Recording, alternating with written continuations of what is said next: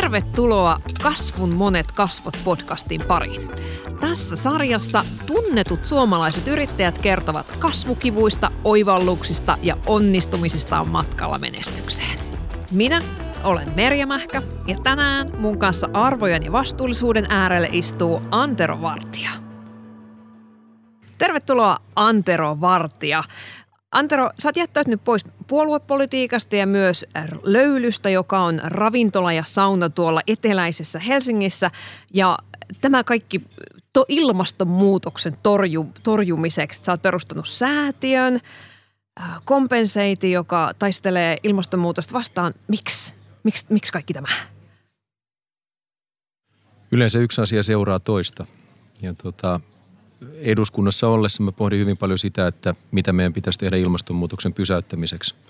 Kenen vastuulle ilmakehä kuuluu, mikä on yksilöiden ja ihmisten vastuu tässä toimessa. Ja siitä syntyy ajatus kompenseetista ja vahva usko myös siihen, että jos se tehdään oikein ja onnistuneesti, niin sillä tullaan saamaan paljon isompi vaikutus aikaiseksi yhteiskuntaan ja ilmastotyöhön kuin sillä, että mä olisin ollut ehdolla uudelleen eduskuntavaaleissa. Kerro tiivisti, että mitä kompenseit oikein tekee? Moni tapoja tiivistää, mutta voidaan sanoa näin, että ää, jokainen meistä lisää hiilidioksidin määrää ilmakehään. Me tiedetään, että se aiheuttaa vahinkoa. Ilmakehässä on jo nyt liikaa hiilidioksidia, silti me jatketaan sen määrän lisäämistä.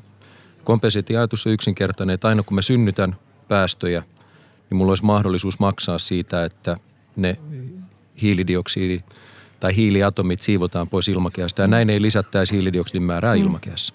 Miten, kompenseitin tarkoitushan ei ole tuottaa voittoa, vaan se on säätiö, niin millä ihmeellä sä elät itse? Tuo rakenne toimii niin, että on olemassa Compensate-säätiö, Joo. joka omistaa Compensate Nonprofit Oyn. Ja kaikki meidän toiminta tapahtuu siinä osakeyhtiössä. Ja tämä toiminta on käpätty sillä säätiöllä niin, että, että jos ja kun se kasvaa, niin ei ole kuitenkaan olemassa taho, joka vaurastuisi, vaan ainoastaan säätiö omistaa sen. Ja se liittyy siihen ajatukseen, että jotta ihmiset ottaa sitä vastaan puhuisten puolesta, niin mä oon vakuuttunut siitä, että meidän pitää pystyä näyttämään, että tämä on aidosti ihmisten vuoksi rakennettava järjestelmä ja kukaan ei tule vaurastumaan sen takia, että näin mm. toimitaan.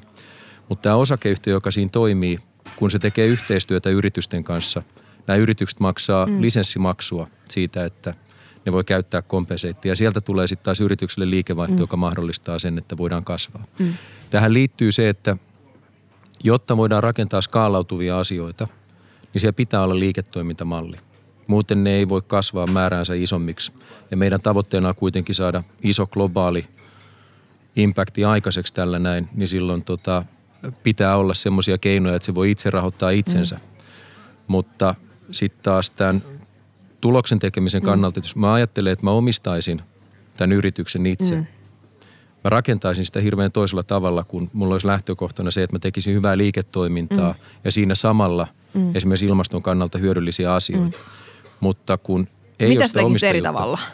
Mä kasvattaisin toimintaa huomattavasti maltillisemmin, tekisin varovaisempia ratkaisuja ja vaikka se onnistuisi, niin se ei tulisi kasvaneeksi yhtä nopeasti – kuin tässä tapauksessa, että me mitataan meidän toimintaa sillä, että me yritetään saada mahdollisimman suuri vaikutus aikaiseksi mahdollisimman nopeassa ajassa. Se vaatii erilaista riskinottoa. Niin. Se vaatii sen, että esimerkiksi me ollaan rekrytty ihmisiä nopeammin kuin muuten oltaisiin tehty ja lähdetään heti alusta asti rakentamaan laajempaa ekosysteemiä, minkä se isompi onnistuminen vaatii.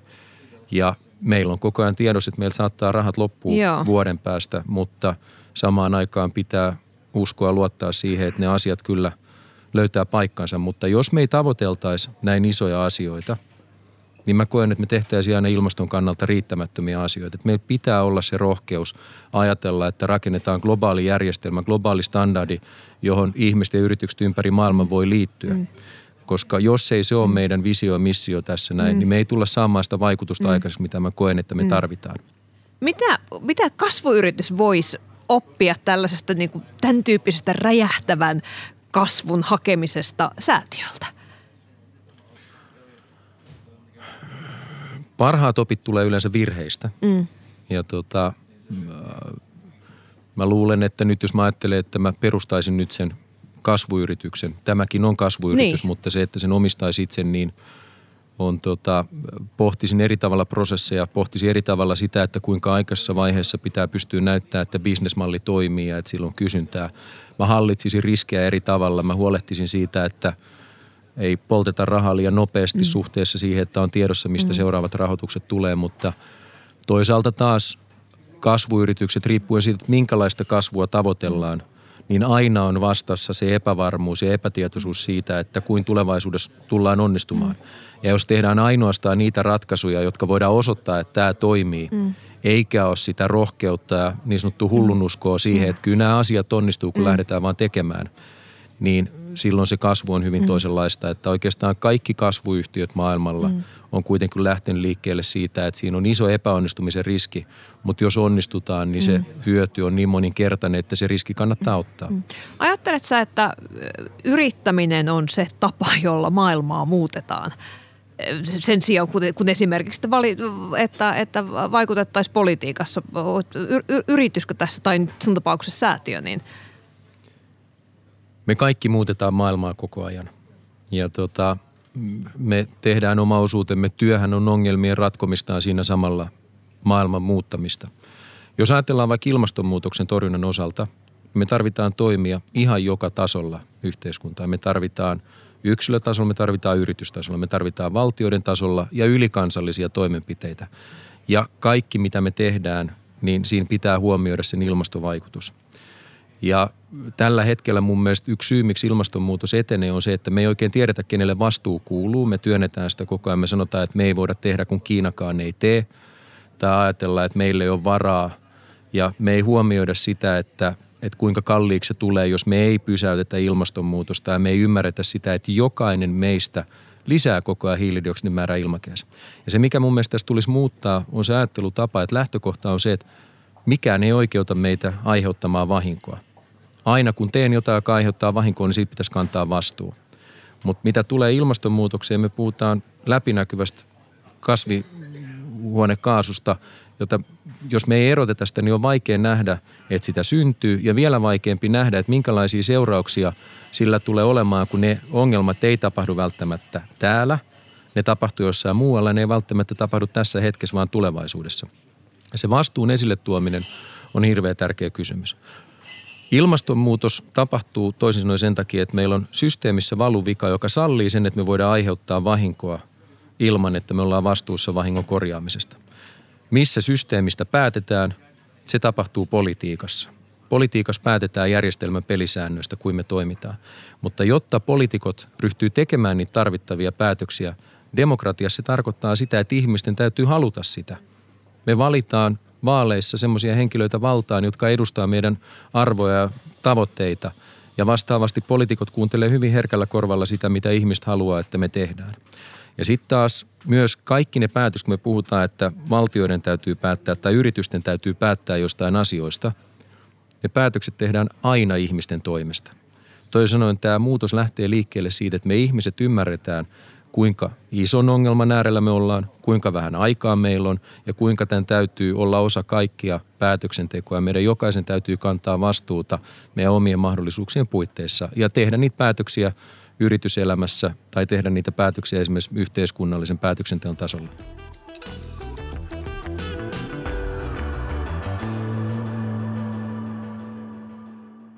Onko tämä nyt ok tehdä bisnestä ilmastonmuutoksella. Se tuntuu jotenkin vähän kyyniseltä. Meidän ongelma yhteiskunnassa on ollut se, että me ollaan voitu tehdä taloudellisesti kannattavia asioita, jotka ovat yhteiskunnan kannalta vahingollisia. Ja se on se asia, joka meidän pitää korjata. Mutta eikö se ole loistava juttu, että esimerkiksi me ajatellaan uusiutuvaa energiaa, energiatehokkuutta, hiilidioksidin sidontaa – tai vaikka liikenteen sähköistämistä tai muuten nollapäästöisiä autoja, tarkoittaa sitä, että siellä tulee uusia asioita tarjolle ja niille on kysyntää sen takia, että ihmiset ei halua synnyttää sitä vahinkoa. Sehän tarkoittaa loistavaa liiketoimintamahdollisuutta. Tämän kauneus on nimenomaan se, että jos me saadaan yhteiskunnan pelisääntöjä ja kannustimet, lait korjattua niin, että meidän kannattaa yhä enemmän, että me nähdään, että tuossa on bisnes olemassa sen takia, että sille on niin paljon kysyntää, niin sehän johtaa siihen, että me ruvetaan tekemään enemmän enemmän bisnestä sen parissa. Ja se bisnes on nimenomaan se asia, joka maailmaa muuttaa. Et joskus jos sanotaan esimerkiksi, että meidän täytyy vähentää päästöjä, niin meidän täytyykin. Mutta jotta me voidaan tehdä se, niin se ei tapahdu niin, että me tehdään nykyisiä asioita vähemmän, vaan se tarkoittaa sitä, että me tehdään ne kokonaan uudella tavalla. Ja jotta me voidaan tehdä asiat kokonaan uudella tavalla, se tarkoittaa mm. uusia investointeja, se tarkoittaa uusia työpaikkoja, se tarkoittaa uutta liiketoimintaa. Mä vertaisin tätä markkinatalouteen siltä osin, että, että ei, ei olisi tässä ajassa järkevää, että, että mä tuottaisin ruokani itse, mä rakentaisin asuntoni itse, mä tekisin vaatteet itse ja mä huolehtisin ylipäätään niistä asioista, että kaikki olisi aina itse rakennettu, vaan markkinatalous toimii siinä, että mä voin keskittyä tekemään jotain asiaa tuottavasti ja tehokkaasti ja sitten mä ostan muualta ne muut palvelut. Miten suomalaiset yritykset onnistuu tässä? Paremmin ja paremmin. Mutta sitten taas riippuen siitä, että mistä kulmasta me katsotaan. Mä uskon, että Suomessa tulee olemaan loistavaa liiketoimintaa tämän tiimoilta ja sitä käynnistää. Varsinkin isot yritykset muuttaa omaa toimintaansa ja startupeissa ylipäätään startup-maailma Suomessa niin mun nähdäkseni kukoistaa ja uudet sukupolvet on entistä rohkeampia tarttumaan toimeen. Siinä mielessä hyvin. Mutta sitten taas jos me peilataan toista kautta, että kuinka paljon asioita me tarvittaisiin – ilmastonmuutoksen hillitsemiseksi, niin me ei tehdä ollenkaan riittävästi. Toisin sanoen meidän pitää tehdä monin verroin enemmän. Mm. Haluatko antaa jonkun esimerkin yrityksestä, joka onnistuu tässä? No ajatellaan nyt, ehkä otetaan tämmöisen esimerkin kautta. Meillä äh, oli aikoinaan, millä nimellä tämä nyt kulkikaan, kun merenkulussa äh, vaadittiin päästöjen vähentämistä – Onko se rikkidirektiivi vai Rikkidirektiivi niin. ja sitten on tullut niitä rikkipesureita sen niin, jälkeen. Kyllä, Joo, kyllä. kyllä. Ja silloin huomioitiin sitä, että, että kuinka paljon tämä tulee maksamaan esimerkiksi varustamoille. Joo. Tai ennusteita siitä, että kuinka monta työpaikkaa menetetään sen takia, että kustannukset kasvaa. Mutta siitä yhtälöstä puuttu kokonaan toinen puoli – jossa huomioidaan se, että kuinka paljon uutta liiketoimintaa Joo. tulee, kun kehitetään niitä ratkaisuja. Kyllä, ja Suomessahan Wärtsilä näitä tekee. Juuri näin, ja Joo. Wärtsilä oli se esimerkki, johon mä olin tulossa, mutta just tämä, että ajateltiin, että nyt meille koituu kustannuksia täällä, mm. ja tämä on huono juttu. Päinvastoin, me oltiin avaamassa mm. kokonaan uutta markkinaa, mm päästiin tekemään, mm. koeponnistamaan niitä uusia ratkaisuja. Mm. Ja kun me tiedetään, että muu maailma mm. seuraa perästä, Joo. niin mistä ne hankkii mm. ne ratkaisut? Sieltä, mistä ne saa parasta hintalaatuisuudetta, parhaat ratkaisut. Ja sehän löytyy mm. luontevimmin sieltä, joka on sitä eniten tehnyt ja päässyt kehittämään mm. toimintaa pisimmälle. Ja silloin kun puhutaan siitä, että esimerkiksi ilmastonmuutoksen torjunta maksaa, se synnyttää kustannuksia yhtäällä. Mutta toisaalla se synnyttää myös valtavasti mahdollisuuksia, liiketoimintamahdollisuuksia, niitä uusia työpaikkoja, kannattavaa toimintaa, joka maksaa mm. yhteiskunnalle veroja. Mm. Niin siinä mielessä ilmastonmuutoksen torjunta on mm. myös aikamme mm ylivoimasti mm. paras bisnesmahdollisuus. Mm. Tähän näkyy nyt tällä hetkellä myös etujärjestöjen toiminnassa ja olen katsonut teknologiateollisuuden ja kemian teollisuuden uusia strategioita, niin kaikissahan niissä mainitaan niin kuin ilmastonmuutos oikeasti bisnesmahdollisuutena, että jos verrataan nyt poliittista kenttää, jossa edelleen tuntuu olevan vähän ö, tota, epäselvää siitä, että, että niin kuin minkälaisia mahdollisuuksia tässä on sillä yrityspuolella, tuntuu kyllä olevan ymmärrystä enemmän nykyisin. Ehdottomasti. Joo. Politiikassa ongelma on se, että siellä nähdään kyllä ne mahdollisuudet, mutta politiikka ei ole välttämättä aina kovin hyvä mm. toimittamaan semmoisia asioita, jotka olisi yhteiskunnan kannalta mm. järkeviä ja kannattavia, jos on joku taho, joka siinä muutoksen aikana mm. menettää ja kokee, että he joutuu kantaa siitä mm. taakkaa, niin silloin he saattaa saada äänensä aika hyvin mm. kuuluviin ja jarruttaa sitä Joo. muutosta.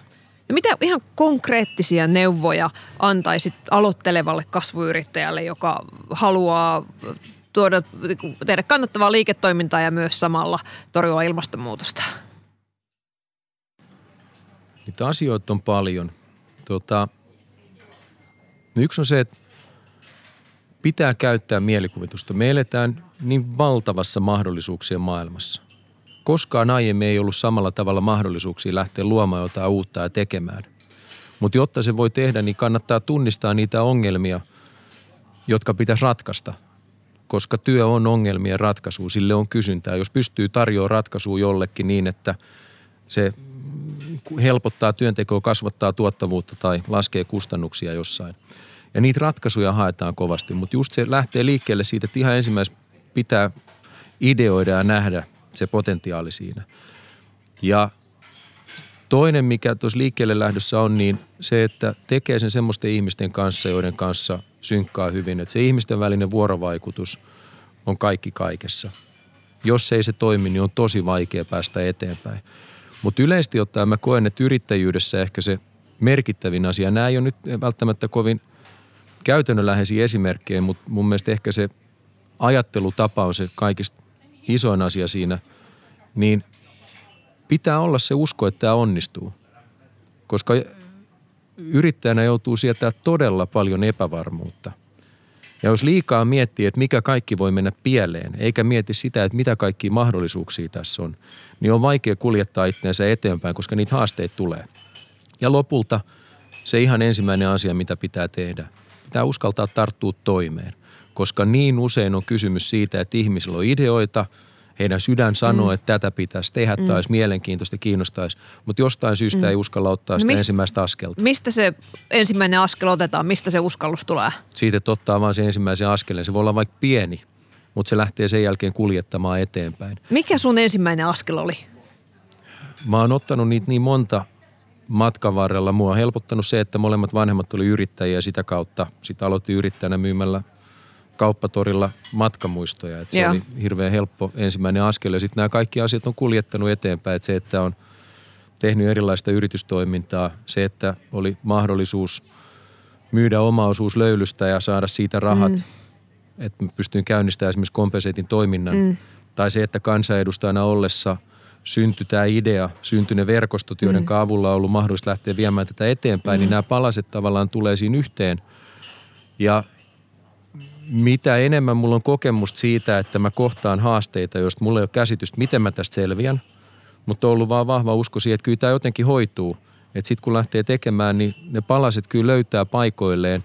Ja jos ei löydä, niin mä voin oppia jotain arvokasta, joka seuraavassa vaiheessa kuljettaa eteenpäin. Niin on lisännyt rohkeutta siinä, että uskaltaa lähteä tekemään mm. yhä isompia asioita yhä isommalla mm. riskillä. Tietäen, että asiat voi mennä pieleen, mutta takuulla ei onnistu, jos ei yritä.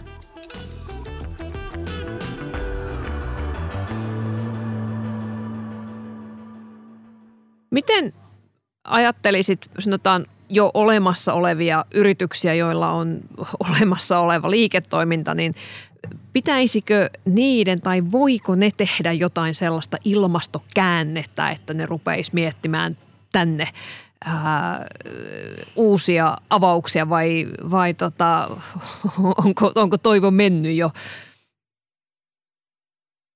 Uh, yritykset tekee tällä hetkellä – tosi paljon. Ja se muutos muutaman vuoden takaisin mm. on todella iso. Ja mä henkilökohtaisesti näen, että siinä on pari vaikuttavaa tekijää. Yksi on nämä IPCC-raportit, jotka muutti sen, että miten mediassa kirjoitetaan mm. ilmastonmuutoksesta. Mm. Ja toinen on mun nähdäkseni myös nuorten aktivoituminen tässä asiassa, mm. joka vaikuttaa hyvin paljon myös siihen, että mitä aikuiset asiasta ajattelee.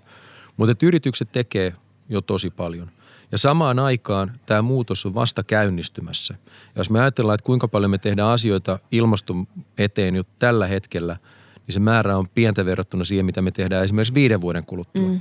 Ja yksi yrityksiä eteenpäin voima on siinä, mm. että siellä on tunnistettu kyllä tosi hyvin, mm. että jos yritys ei pysty näyttämään – ei pelkästään sitä, että se on vastuullinen toimija, mm.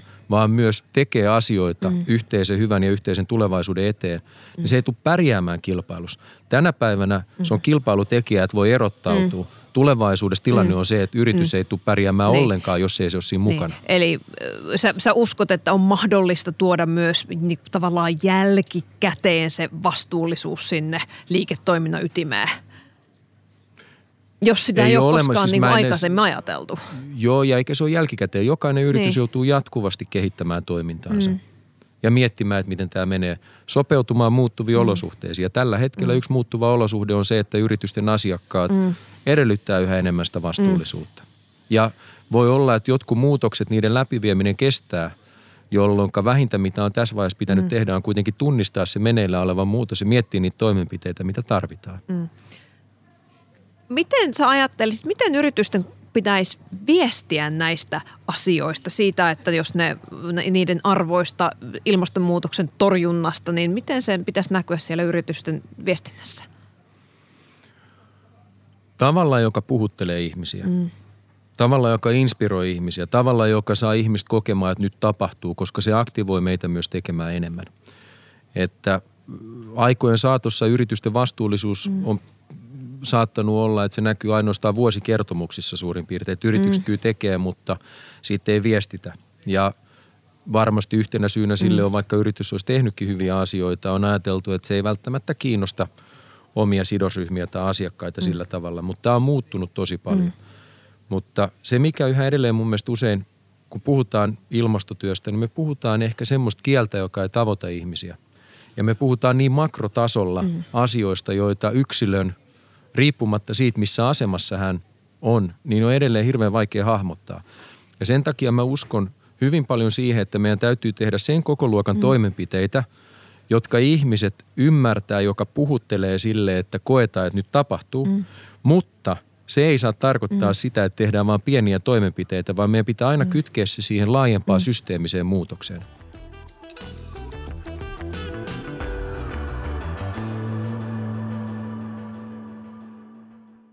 Mikä sut herätti siihen, että sun, juuri sinun Antero Vartijan täytyy ruveta tekemään muutosta tässä maailmassa? Riippuen nyt vähän, että missä vaiheessa. Jossain vaiheessa mulla oli aikaa sen verran, että mä mietin, että mä haluaisin tehdä jotain hyödyllistä. En halunnut lähteä laajentamaan silloin liiketoimintaa, enkä halunnut mennä muille töihin ja sitten mä liityin vihreisiin ja vuotta myöhemmin mä olin sitten eurovaaleissa ehdolla ja sitä mm. kautta päädyin vähän myöhemmin kansanedustajaksi. Ja tota, tämä on kuljettanut mukanaan ja sitten taas kansanedustajana ollessa, että mikä herätti mut tekemään kompenseittia, niin syntyi ajatus, johon mä vakavasti uskon todella paljon – ja mä koen, että mulla on edellytykset käynnistää se työ. Mä en sitä yksin pysty rakentamaan, vaan se vaatii sitä, että siihen tulee laaja joukko ihmisiä tekemään sitä ja mulla on ollut oma roolini siinä. Mutta tota, mä koen sen sekä mahdollisuus että velvollisuudessa, kun pystyn sitä lähteä tekemään. Mutta kaiken kaikkiaan, että mikä mua tähän ajaa ja mikä tänä päivänä saa mut tekemään töitä, niin mä nautin elämästä ihan uskomattoman paljon – mun on koko ajan hyvä olla, myös vaikeuksien äärellä, sen takia, että mä koen, että sillä mitä mä teen on merkitystä. Ja se on kans, jos mä ajatellaan esimerkiksi ilmastotyötä, se tuo niin paljon merkityksellisyyden tunnetta ja sitä kautta hyvinvointia ihmisille, että senkin vuoksi mä kannustan tekemään asioita, joilla on merkitystä meidän yleisen elämän parantamiseen ja isojen yhteiskunnallisten ongelmien ratkumiseen. Eli huonotkin päivät on hyviä päiviä, kun tekee merkityksellisiä asioita – Päivissä on tosi paljon eroa totta kai, mutta ei mun ole tarvinnut missään vaiheessa miettiä sitä, että miksi mä oon olemassa tai onko tässä mitään järkeä, mitä mä teen, vaikka kohdattaisiin minkälaisia haasteita. Että se, että joka päivä oppii jotain uutta ja sitten sitä mukaan mietitään, että mitä seuraavaksi on järkevä tehdä.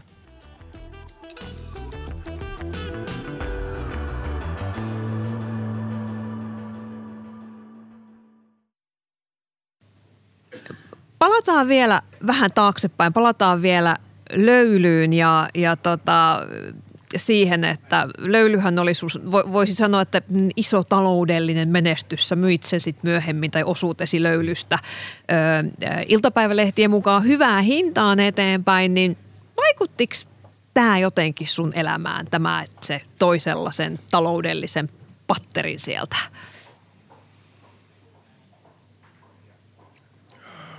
Varmasti joo, mutta kuitenkin huomattavasti vähemmän kuin voisi ajatella. Ja osaltaan liittyy siihen, että mihin mä oon keskittynyt. Mm. Mä teen tuota työtä ja se puskuri, jonka toi on antanut elämässä, niin antaa mulle ilman mm. muuta enemmän riskinottokykyä mm. kuin jos sitä ei olisi. Mm. En mä pystyisi tätä nykyistäkään työtä tekemään tällä tavalla korvauksetta, jos mulla mm. ei sitä mahdollisuutta olisi. Mutta tota, mutta sitten samaan aikaan niin se turva ja uskallus, mitä me tehdään, niin se on lopulta, se on paljon vähemmän siitä rahasta kiinni ja enemmän siitä, että keiden kanssa me mm. saadaan tehdä asioita, minkälaisia asioita, mm. millä tavalla me tehdään mm. niitä asioita, mistä tulee ihmisellä sitten mm. se voimantunto ja luottamus siihen, että mm. asioita pystytään mm. viemään eteenpäin. Mm.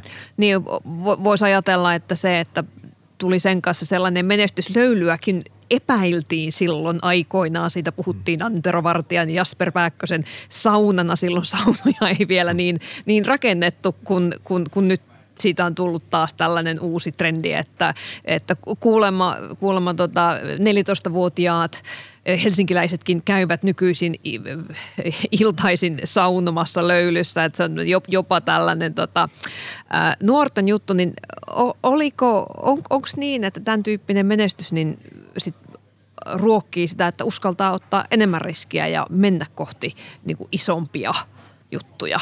Ehdottomasti. Ihan ehdottomasti. Uh, toki siinä on hyvin paljon oppia mm. takana. Se, että kun on tehnyt asioita onnistuneesti ja ennen kaikkea ne, jotka on mennyt pieleen, ne asiat opettaa vielä paljon enemmän. Ja sitten se, että kun on kohdannut niin usein sen tilanteen, että tulee vastaan haaste ja on semmoinen olo, että mä en tiedä, miten tästä selviää. Mutta sitten kun sitä lähtee taklaamaan pilkkoista palasiksi, niin sitten sieltä rupeaa löytyy niitä ratkaisuja. Ja jälkikäteen kun katsoo, niin huomaa, että, että niistä jutuista pääsee läpi. Se on ilman muuta tosi tärkeä tekijä mulle, mutta omassa elämässä mä melkein sanoisin, että se kaikista isoin asia – ei kuitenkaan liity siihen, mitä mä itse olen tehnyt, mm. vaan se, että mitä mä näen ympärillä tehtävän, mm. mitä ystävät tekee, mm. jotka toimii hyvin eri aloilla ja mm. lähtenyt tekemään se, että se ihan ensimmäinen askel mm. on perustunut siihen, että on vain joku mm. idea.